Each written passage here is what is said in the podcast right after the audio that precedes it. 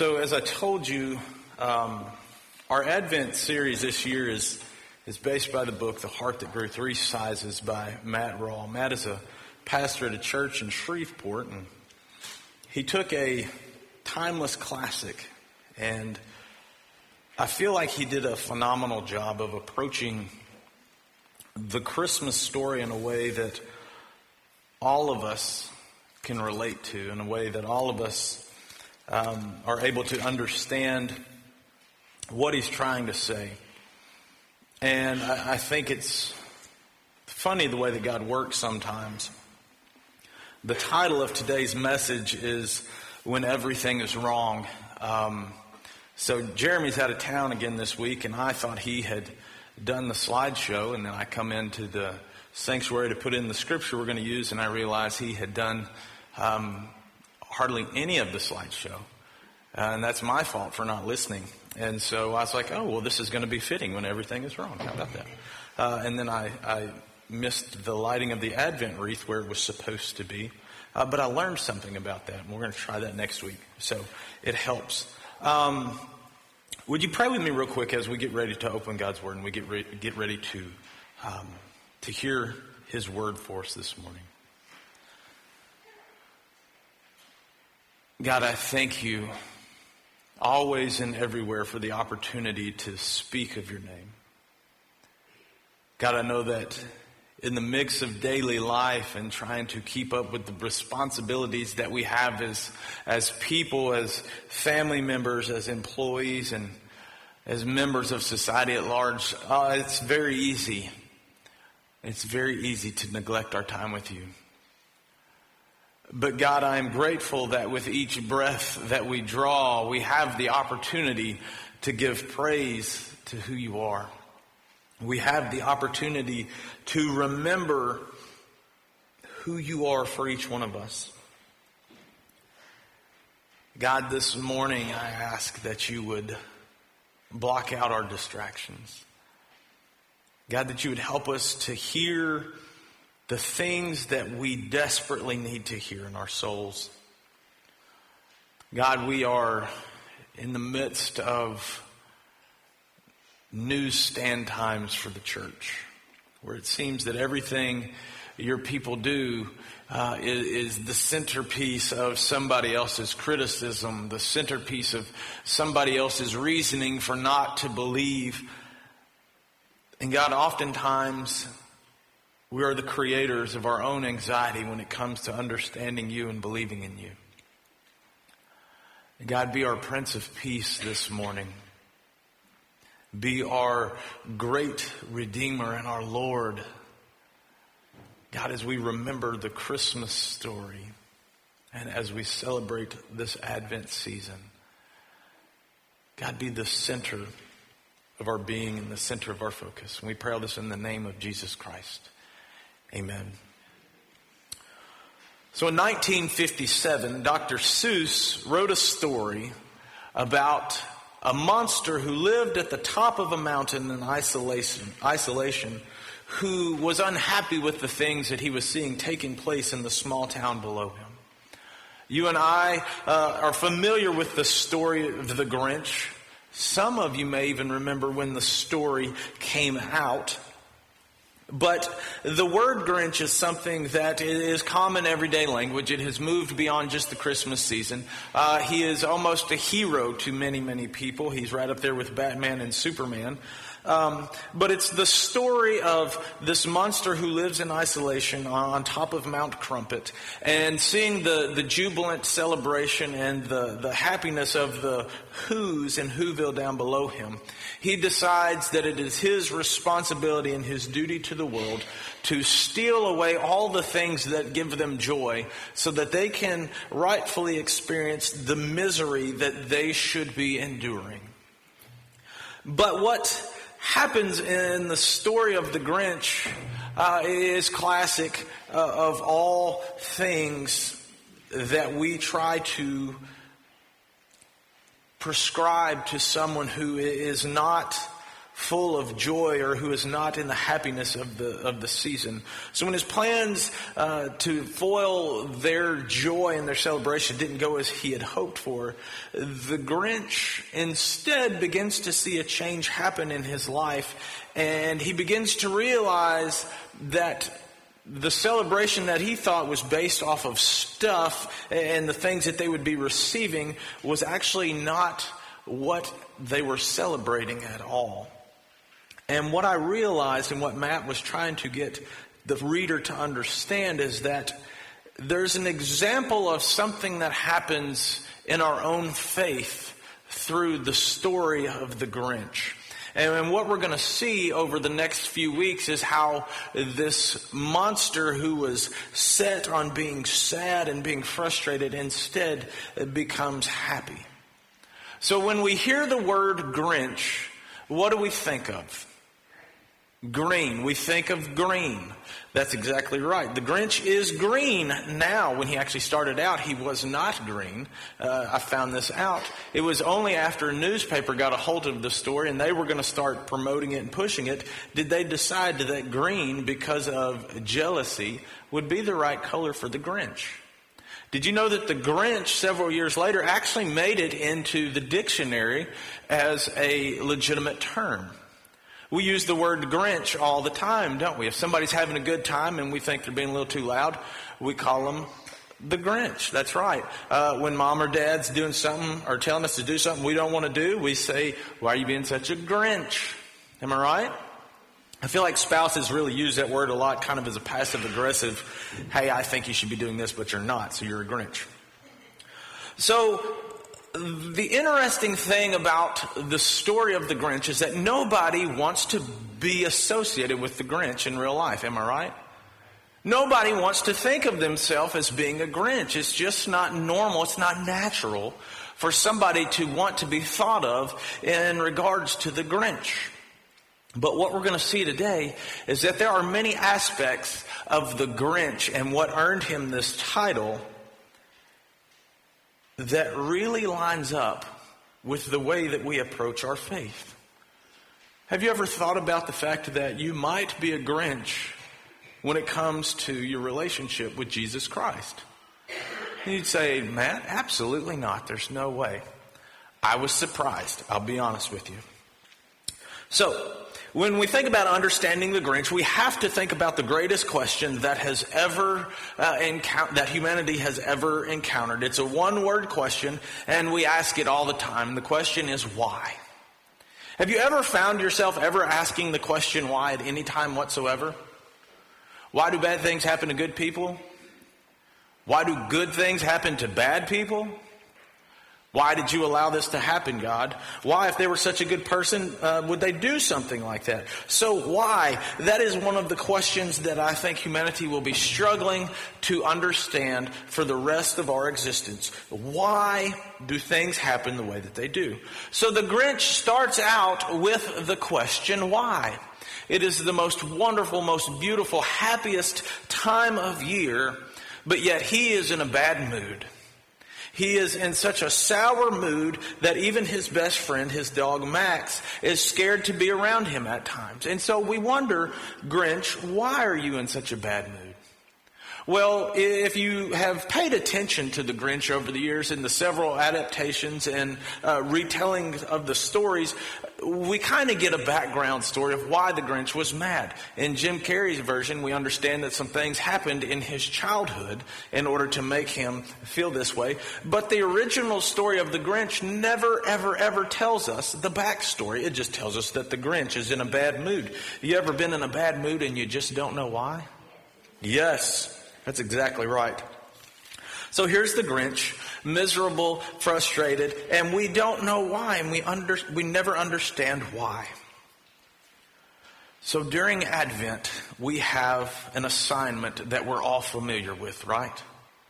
It is to prepare for Christmas Day, right? It is to make sure that we sing all the Christmas songs, to make sure that we do all the traditions and all the things that we're supposed to do so that Christmas Day comes and Christmas Day is perfect. Has anybody never, has anybody in here ever not had a perfect Christmas day? Anybody in here ever not had a perfect Advent season? You ever wondered why? Well, it's because we went with white lights this year instead of colored lights. I, I will say yes, that's probably why your Christmas was terrible. When you take out the colored lights and you go with the white lights, that's how things go.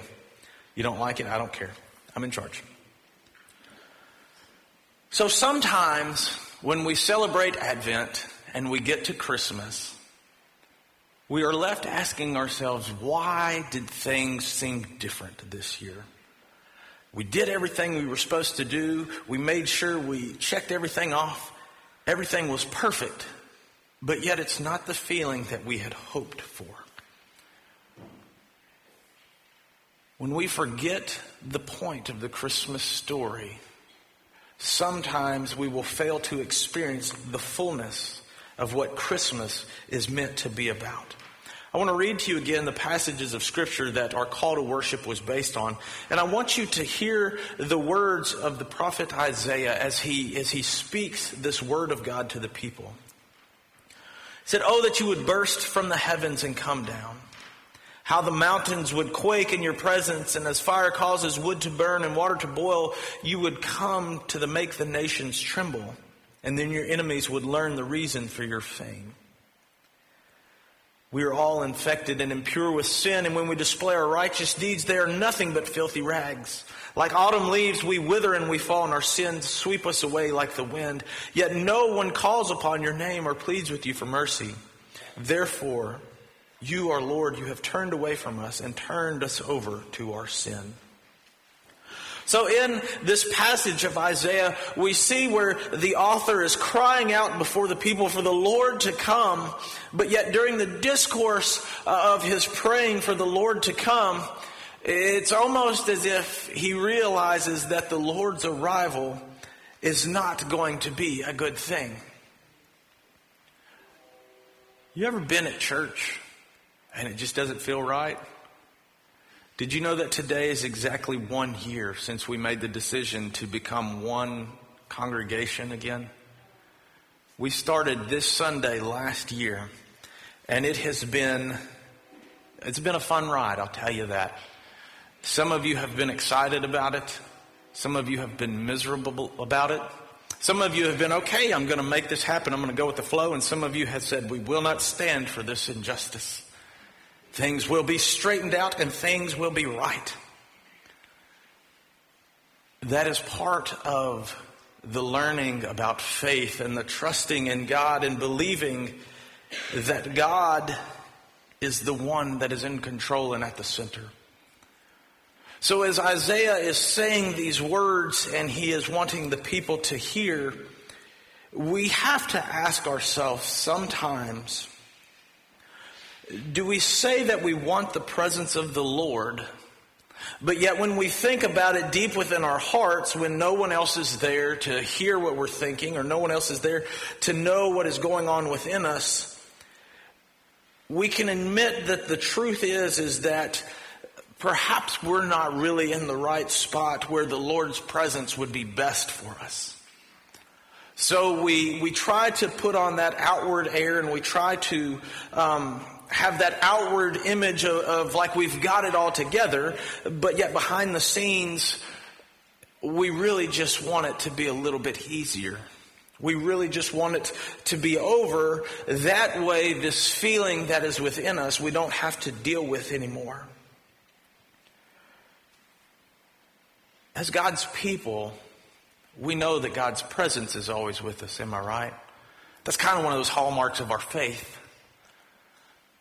But yet sometimes we try to approach God like the Grinch, where we would prefer to be isolated within ourselves than be around other people where some things might have to happen that we don't really want to, to have in our mind, Jesus is only supposed to work through things that we uh, understand, that we can uh, readily accept, that we're prepared for. And we're good when Jesus shows up in ways like that.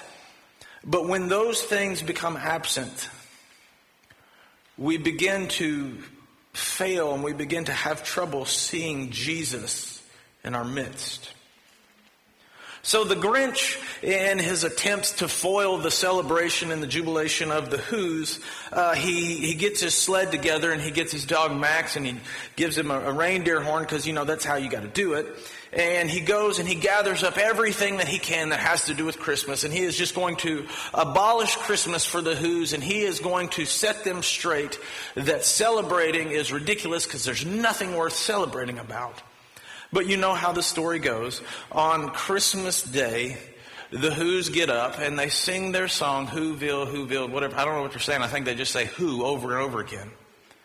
And the Grinch doesn't understand why, if all of their stuff, all of the things that was supposed to bring joy, all the things that was supposed to um, usher in the happiness and the celebration is gone, how could they t- still celebrate? You see, the, the Grinch had a misunderstanding of what it was all about. He had done all this work in preparing to take away all the joy, but he had misunderstood what it was all about. For us as Christians, Advent is the whole season of preparing for the coming of Christ. But we have to do it a certain way. Farmers, have you ever been working on a piece of equipment and you remember from years before you had the same issue and so you go in there based off of that knowledge and you're going to fix it and then when you get into it you realize this is not how it's done at all?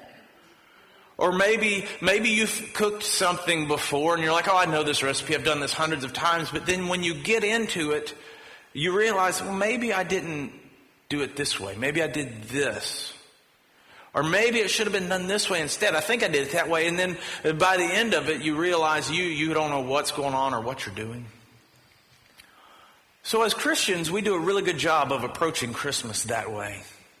We remember Christmas season. We remember that you're supposed to decorate this, that you're supposed to call these people, that you've got to take the pictures before Thanksgiving, because if you don't, the card will never get there in time, and people will be getting the Christmas card in February, and nobody likes that to happen. But as Christians, as we prepare for Advent, not only are we to remember the story of Jesus, but we are to remember the story well. As a master craftsman of any sport, the number one thing that you do is you refresh yourself before you jump into whatever endeavor you're about to intake. As a mechanic, it would do you well to look over the manuals, to maybe watch some YouTube videos, just to get things ship shape before you jump in there in the middle of it. If you're going to cook something, it's always a good idea to what? Look at the recipe book. And I'll tell you right now, if you try to find a recipe on Google, it's not going to work. Nobody uses ingredients lists anymore. They tell you how to do it, but they don't ever put ingredients in there. It's frustrating. So when we celebrate Advent, it is imperative, it is very important to us to understand how the story of Jesus began. For many of us, the story of Jesus at Advent begins with the list that I just went over. The cards, making sure the lights are hung, making sure all the Christmas presents are bought, making sure that everybody knows who is doing what when everybody gets together Christmas Day. And we spend so much time trying to maintain control so that we can manage the story and manage the way that Christmas turns out that we forget the reason why the story even began. We forget how the story began. Remember, the story of Jesus was not one that began with warm sweaters that began with carols by the fire, that began with families getting together and joining together who haven't got to see each other all year long. But the story of Jesus began much differently than that. And we know in the Gospel of Luke that it began with a manger, a place where feed and hay would be placed for livestock to be able to eat. And you can go into the theories of, well, livestock lived in people's houses back then, and so it was totally different it was a place where an animal ate. It was the last place where you would think a Savior would be laid. And we look back and we can remember the story of Herod, a tyrant ruler who was so set on maintaining control that he would give the order to slaughter all the children that fit within a certain age range in order that this king that everybody proclaimed would not steal his spot. Jesus did not come as you would expect a king to come. Mary and Joseph did not spend time making sure that everybody had their matching camel hair sweaters. Mary did not make sure that Jesus' Christmas onesie would be laid out so that when he got there, everything would look great for their first family picture. But yet Jesus came in the midst of a world that had become distorted in the midst of a world that had misunderstood the beauty by which God had created it and the beauty by which God had spoken each one of them into existence. Jesus came in the midst of a story that was supposed to be of peace, but instead it was of brokenness, amidst of chaos and hate. When we distort and when we misunderstand the things that were meant by God to bring peace, it can cause indifference within us. It can even cause us to hate one another.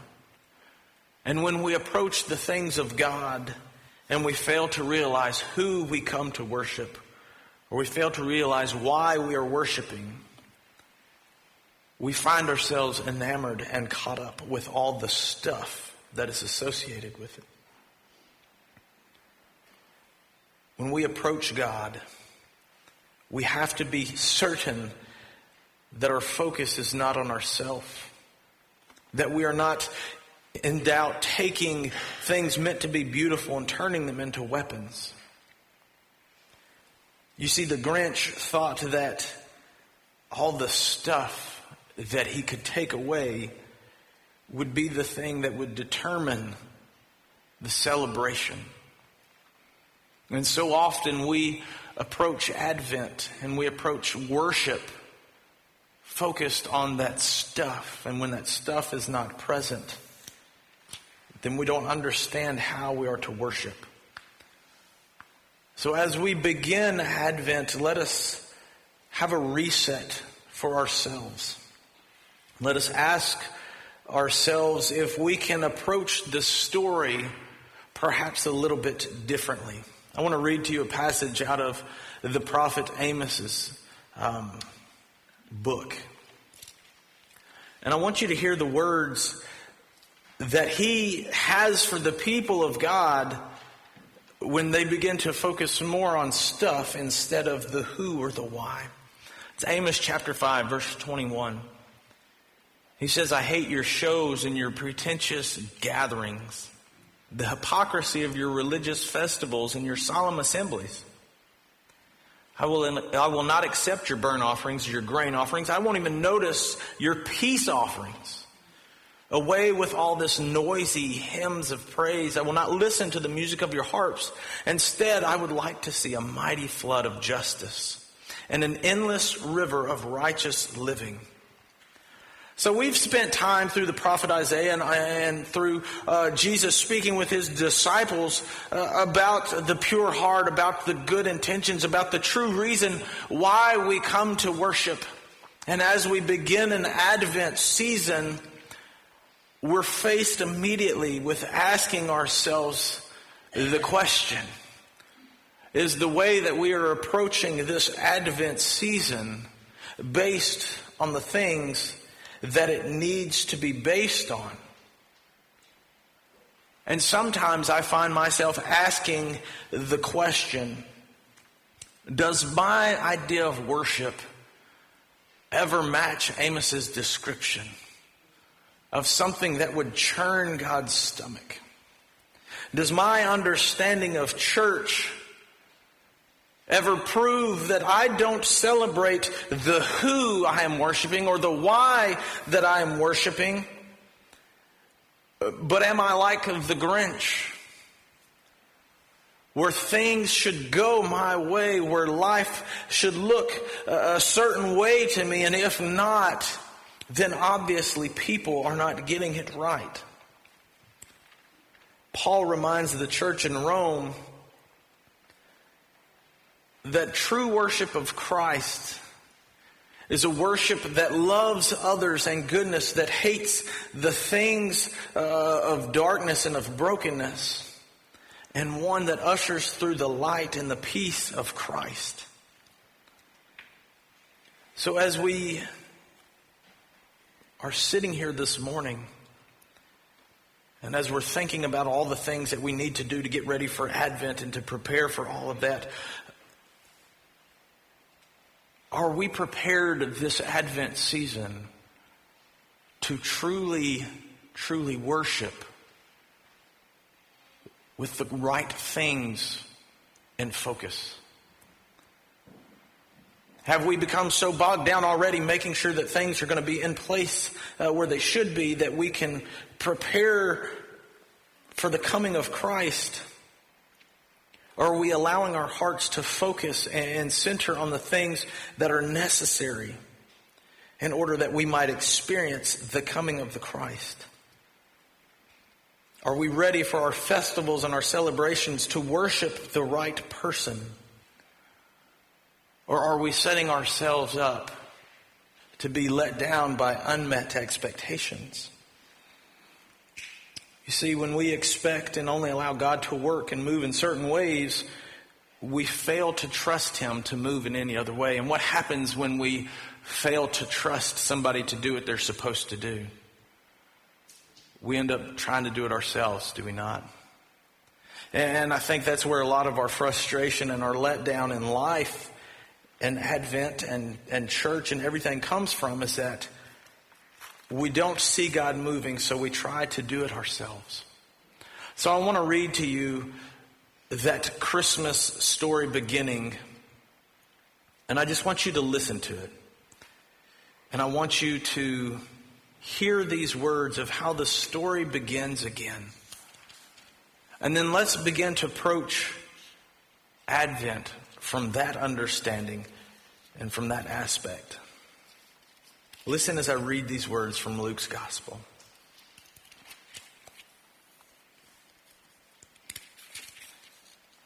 In the sixth month of Elizabeth's pregnancy, God sent the angel Gabriel to Nazareth, a village in Galilee, to a virgin named Mary. She was engaged to be married to a man named Joseph and a descendant of King David. Gabriel appeared to her and he said, Greetings, favored woman, for the Lord is with you. Confused and disturbed, Mary tried to think of what the angel could mean. Don't be afraid, Mary, the angel told her, for you have found favor with God. You will conceive and give birth to a son, and you will name him Jesus, and he will be very great, and he will be called the Son of God Most High, and the Lord will give him the throne of his ancestor David, and he will reign over Israel forever, his kingdom, and his kingdom will never end. Mary asked, How could this be because I'm a virgin? To which the angel replied, The Holy Spirit will come upon you, and the power of the Most High will overshadow you. The baby will be born and will be holy, and he will be called the Son of God. And Mary responded, I am the Lord's servant. May everything that you have said about me come true. And then the angel left her. As we begin this Advent season, do you find yourself standing on top of a mountain isolated with things in your head of what the perfect Christmas season looks like, with an idea of what the way things should be looks like? Or are you preparing yourself for the day when these words of the angel are to come true?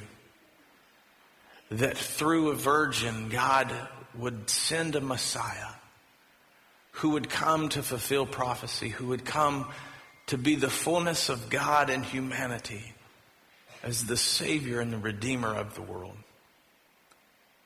Let us be careful how we approach this Advent.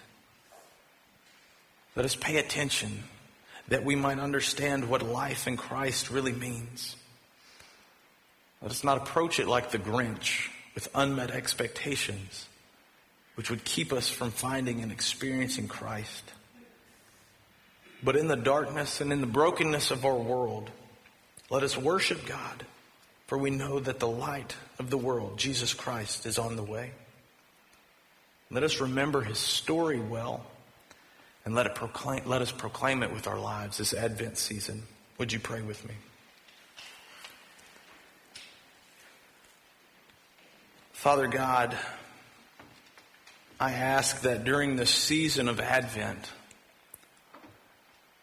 God, that you would soften our hearts that you would soften our resolve to be in control and to be the one that is in charge of everything that you are doing in our lives and in the lives of those around us.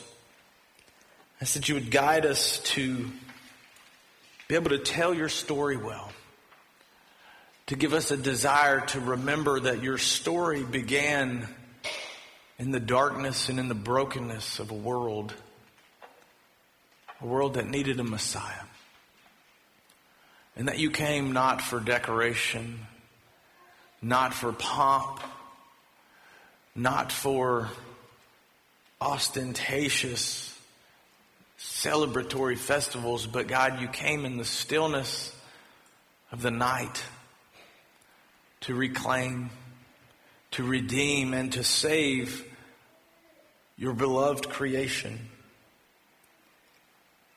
God, you did all of this because you chose to live with us. Help us to experience you this season, to embrace you and not the stuff, and let our lives shine for you. And we pray all this in the name of Jesus Christ. Amen.